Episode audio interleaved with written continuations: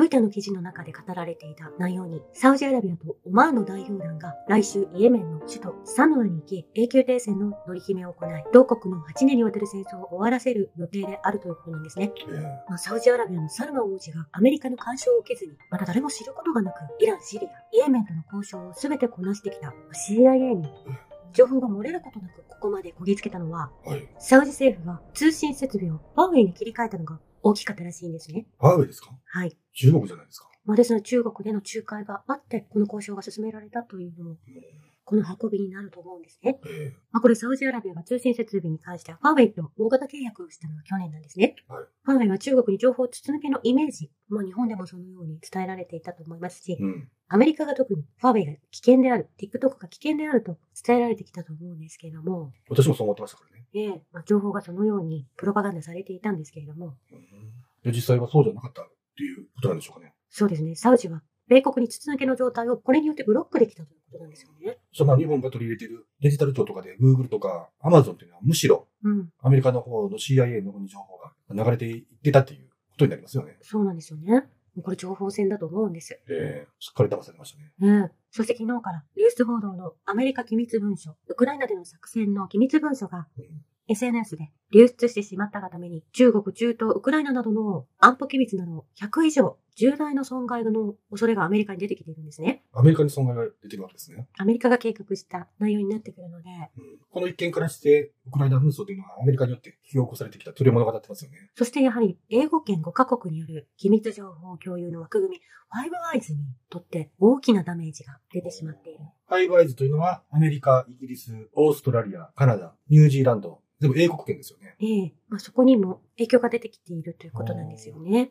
まあ、軍事的に一緒に動いているということ。うん、そしてやはりこのダボス国であるということが分かってくると思うんですよね。そうですね。そしてイスラエルとシリアのミサイルの報酬が1時間間隔で今起きているようなんです。ええ？まあこれイスラエル自体もアメリカやイギリスが動かしているわけですよね。そうですね。中国外交部はパレスチナ・イスラエル間の衝突の激化を懸念し、すべての関係者、特にイスラエルに対して自制を呼びかけています。うん。これも実際にアメリカが動かしているわけですよね。ええまあ、全ての世界の戦争がアメリカ、こう、ファイブアイズ、まあ、こう、ファイブアイズに日本が入っていないのがおかしいなと思うんですけれども、まあでも一緒に歩調合わせてやってますよね。そして驚きなのが、まあ、アメリカの台湾有事などに乗っかっている政府があると思うんですけれども、ええそれが学校の教育などにも飛び火しているなと思うようなニュースが取り上げられていたんですよね。はい。高校生の修学旅行で、まあ沖縄に行くことがあるようなんですけれども、うん米軍基地に連れて行き、軍服を着せて、射撃訓練をさせているという事態が、京都の高校の修学旅行でこのようなことが行われていた。高校生が？う。ん。まあ、それが修学旅行の中で取り組まれている。なんちゅう修学旅行ですか、これは。まあ、これは台湾有事を想定して、日本人に戦わせる準備をああ敷いている。まあ、教育の中でもそのようにえ進められていて、まあ、親御さんたちはこの辺目を光らさなければいけない内容になってくると思うんですよね。えこれ高校生からしたら楽しみで沖縄旅行行ってんのにね、うん。いきなり政府から軍服に着替えさせられて、銃の射撃訓練するなんてね、うん。もうトラウマレベルの衝撃でしょうね。ねえ、私だったら、まあ、その修学旅行にはスケジュールを確認して参加させないと思うんですけれども、ええこれは事前に知らされていたか？っていうところも気になりますよね。ねえまあ、先日都内の中央の市民の集まり、集いでですね、武器の売買の催しが開催されていたということを伝えていらっしゃる方がいらっしゃって、どこの話ですか？東京都内ですね。日本ですか？ええまあ、それが転売禁止と書いてあったようなんですけれども、日本でも武器の売買してるんですか？ええまあ、そのようなことが進んでいるということで、ええまあ、日本の中がすごく乱れてきている。まあ、こういったことを教育も、まあ、警察も含めですね、はい。取り締まりができていない状況に日本は向かっている。まあ、アメリカの指針に乗っかっているということだと思うんですよね。そこまで来てたんですね、日ええ本は。まあ、これは統一教会ですが、教会が関わっているとこういうことになるのかなとも思わざるを得ないんですけれども、はい。これカルト国になっている、すなわちアメリカと連動しているということなんですよね。着々といろんなことが戦争に向けて動いている。まあ、そういった意向で動かしているということなんですよね。うんまあ実際には、アメリカからの外圧による戦争への道筋が敷かれてると思うんですよね。うん。もう一方は、サイレントインベージョン、静かなる侵略としてのうん。中国共産党による日本支配。うん。これも実は完了している可能性が非常に高いですよね。ええこちらが同時進行で動いているとも言えなくもないですよね。うん。まあ、日本と中国のその静かな争いというのは、まあ、岸田政権が日本の半導体技術などええ中国に送らないということに力を注ぐようです。そちらにも動いているようなんですけれども、それは素晴らしいですね。えー中国は中国で間もなくレアアースの自着技術の輸出を禁止するということで、これは日米を弱体化させる可能性が出てきていると言われているんですよね。えまあ、すお互いにこのように戦うことで一つのものが製造として仕上がらなくなる。まあ、スマホ一つとっても、様々な電子部品がうん組み合わさってできてますからね。ええそれによって、まあ、被害を被るのは国民になってくる。うん。中小企業ですとか、そうとも言っていられない大企業までもが、お互いにダメージを被るだけだと思うんですけれども、えまあ、ですが、ここ数日見ている中で、はいやはり世界の国際競技というのが、今、アメリカではなく、中国で行われるようになってきていると思うんです。ええまともなお話し合いが、皆さん中国の仲介を受けて、話し合われるように、そしてそのお話がまとまるようになってきたということは、このいつものニュースを見てくださっている方は気づいてくださっていると思うんですよね。ええ話がノルドストリームに飛びますけれども、やはりこのノルドストリームの件もテロ行為をアメリカの CIA とノルウェーが組んで爆破したということはもうほぼほぼ分かっているんですけれども、はいまあそれが証明された場合、アメリカはまあ同盟国、まあいろんな同盟に属していらっしゃるんですけれども、うんそのリストから除外される必要があると、まあ、ドイツの連邦議会でもお話し合いがなされているんですね。えまあ、ですので、アメリカのメディア、ニューヨークタイムズは、ノルドストリームの破壊の真相を究明はしない方がいいと報道しているんですよねえ。うん要はそれでメメディアの冠を被ってますよね。うん。報道しなくていいなんて。まあ、いろんな方が、もうそれを調べるべきではないという声が上がっているのは、まあ、当然、ウクライナの戦線にも影響が出てくる。うんまあ、EU で団結しているのも、もろくも崩れてしまう内容になってくると思うんですよね。だからこれ報道っていうのは結局はこれ、隠蔽する装置だということじゃないですか。うん。いつものニュースぐらいですよ、こんな、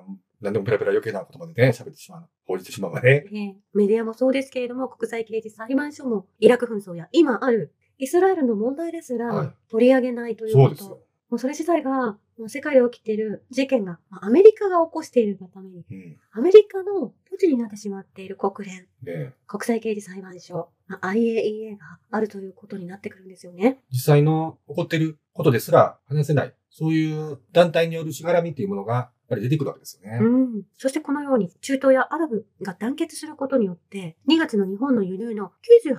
98%がアラブ原油が占めているということに大きく響いてくると思うんですね。ねアメリカと歩調を合わせていると、じりじり日本も脅威にさらされる、まあ、考え直すべき時にあるんですよということを世界は日本に示していると思うんですけれども、ねまあ、日本がグローバリスト、ダボスに動かされているのは、うすうす皆さんもお気づきでしょうし、ニュースを見ていてもそうだと思うんですけれども、脱炭素を進めてきたのもそのダボスだと思うんですね。はいまあ、ですが、脱、脱炭素の社説をアメリカのウォールストリートジャーナルが発表しているんです。うん2、3年前から脱炭素は経済概念のない無双化、活動家の虚言、進めている勢力は故意に経済を破壊しているというような見方が大半のようになってきているんですよね。その通りですよね。えーそれによって、インフラ企業が脱炭素の圧力で炭鉱や石炭、火力発電所などの売却をするなど、廃業を余儀なくされてるわけでしょ？えーそしてチェコの謎の元弁護士の富豪が2016年から安価で買い取るのを続けていて、170億ドルの化石燃料帝国を築いてポロ儲けああしているそうなんです。略奪という意味もあったわけですね。えーそういった意味では、もう本当にこの SDGs とか、はい。いろんな意味で、まあ、環境に優しい偽善だったりですね、うん。偽善活動を行っている裏で着々と企業を潰して乗っ取りが行われているということ。なるほまあ、それは我々の職に関しても、そのアタックが攻撃を仕掛けられていると思うんですよね。ねですので、今頃になって脱炭素をメディアで取り上げるようになってくるんですよね。完了したからね。ええですので、EV 車も、まあ、全面的に石油から脱するために、2035年には EU ではなくしてしまおう。EV 車に全て変えてしまおう。うんまあ、トラック業界などには、それは大きな影響が、いろんな意味で、いろんな産業が危険にさらされてきたわけですよね。うんですが、今頃になって、脱、脱炭素の説を歌い始めているんですよね。ねまあ、こういった富豪が化石燃料帝国をまた気づいて乗っ取りをしてしまったという構造を知らなければいけないということなんです。そしたらメディアっていうのは結局、富豪のために動かされてるっていうことですよね。うん。しょうもない。フィリピンは2018年、ドゥテルテ前大統領が推し進めた麻薬撲滅戦争を違法な殺人が行われたとして、国際刑事裁判所 ICC が捜査を開始したことに反発して、ね ICC 国際刑事裁判所、これ日本が一番お金を拠出している機関なんですけれども、はいまあ、そこから脱退しているんですよね。ねフィリピンは理由として、裁判管轄権や内政干渉、主権侵害に関する深刻な問題を挙げていたんです。うん。ままあ、ですので、その国際刑事裁判所というのが正しく動いていないと気づいたところで関係を断絶したということなんですね。はい。その私、そのドテルテっていうのがね、うんちょっとリビアのカダフィにどこかしら似てるような気がしてたんですよ。うん。カダフィはその国の石油などの利益を、まあ、国民に還元しようということでね、うん。いろいろ国民に優遇措置を取ってきたわけですけど、ねまあ殺されましたよね。うんで、。ドテルテっていうのは、フィリピンにびっしりとこびりついてる麻薬犯罪など、そういう連中を次々次々街で見つけたら、銃でぶっ殺すっていうね、そういう政策を取って、うん世界を驚かせましたけど、うん結局それで治安が良くなりましたからね、ねフィリピン時代。ねそしてその犯罪の中に、やはり日本が噛んでいたんだと思うんですよね。犯罪したことですね。ええ。だからじゃないですか。うん。ですので、ICC との関係を断絶したということなんですよ。えまあ、この国際刑事裁判所は先ほども伝えた通り、イスラエル、シリア、パレスチナ、レバノンの空爆の内容を社会問題としてえうん取り上げていない、まあ、公正に動いていないということ、そしてメディアの国連もこの話題を避けているということ。はい自分たちの犯罪を隠蔽するために、優秀な人を国際刑事裁判所で退けていくっていうね、うん。ヤクザの仕事ですよね。全く、まあ、真逆のことをなされているということだと思うんですね。はい。そのイスラエルでの占領ではガザ地区に対する攻撃をイスラエルが続けているんですけれども、また子供の病院とインフラを標的にしているということ自体がはい。伝えられていないということがすごく恐ろしいことだと思うんですよね。ね。この国際刑事裁判所が動いていないこと、国連が口を閉ざしていること、まあ、それを行っているがために、口を閉ざしているがために、アメリカが、このサウジアラビアやイラン、シリアが歴史的な融和を進めたことに受けて、アメリカはミサイルを搭載した原子力水星艦を中東海域に昨日配備しているんですよね。はい。まあ本当わかりやすいというかう、ん脅しのようなことを、アメリカが焦っていることを、もうそのまま表現していると思うんですけれども、えまあ、昨日、一昨日にはカンボジアに詐欺団拠点があってはい、日本人19人の逮捕状が、ええリゾートホテルの客室に大量の携帯電話やマニュアルが残されていたということなんですけれども、現地当局に拘束されたということなんですね。詐欺集団はこれ日本人だったんですか ?19 人。ええですので、このフィリピンの問題も、はい日本が大きく関わっていって、まあ、岸田首相がフィリピンを訪問された時にも、日本人の方々が、はい。まあ、その詐欺を行っていて、なんか取引を行われていて、ちょうど同じタイミングで、まあ、解放されて日本に戻るというようなシーンを1ヶ月前ほどに見ているんですよね。まあこのように日本が行っていることが、もう次々と明らかになってきているなと思うんです。これちょっと日本東方にとってはこれ耳の痛い話ですよね。うん。これはちょっとやっぱり明らかにしていかないといけないですよね。まあ、これもカンボジアの件に関してもそうなんですけれども、もう今年初めのニュースで、カンボジアでウクライナの地雷除学機の訓練が始まったと、現地メディアが報じていたんですけれども、まあそれを日本の指導のもと、ウクライナの爆弾処理要員の訓練を始めたということで、どうやらこれカンボジアに対してですね、はい日本がそれを動かそうとしていたというニュースも、うんか違和感をすごく感じたんですよね。でカンボジアの人がウクライナの時代直路をするのかという話ですからね。そうなので日本人が、日本指導、日本が動かしてるかという不思議さがありますよね。うん、その後にやはりその、日本の詐欺グループがカンボジアを拠点にしていたというような、カンボジアという国をなんか日本が利用していたんだなっていうのが、つながるような気がしたんですよこれね。はちょっと日本の闇が出てきましたね。ねまあ、海外のの事件であっても、それが今はちゃんと取り締まられる。それが国際刑事裁判所ではなく、うん現地当局がそのように動いてきている。まあ日本に不信感を感じていることはもう拭えないと思うんですね。それはね、ねえ。詐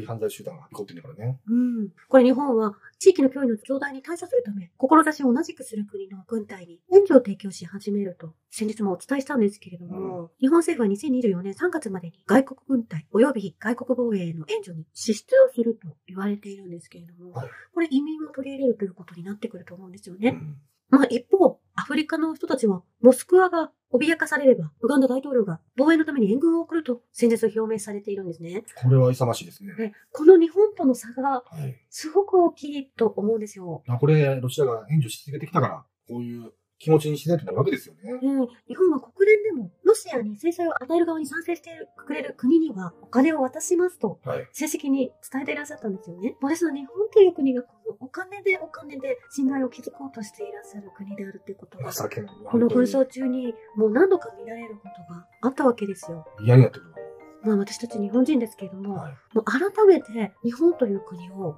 国民一人一人が国の代表として国の動向をちゃんと見張らなければいけないと思うんですよね。そして南アフリカの方々もその ICC 国際刑事裁判所がプーチン大統領を逮捕すると伝えたことに対して反論しています。はい ICC は本当の殺人鬼である。トニー・ブレアブッシュ、オバマを逮捕しない、偽善機関、NATO はテロリストであると、そのようにアフリカの方々は伝えていらっしゃるんですよね。えロシアは我々を初めて対等に扱ってくれた国だと、アフリカの方々は皆さんそのように思っていらっしゃるんですよね。ー以上です。ありがとうございました。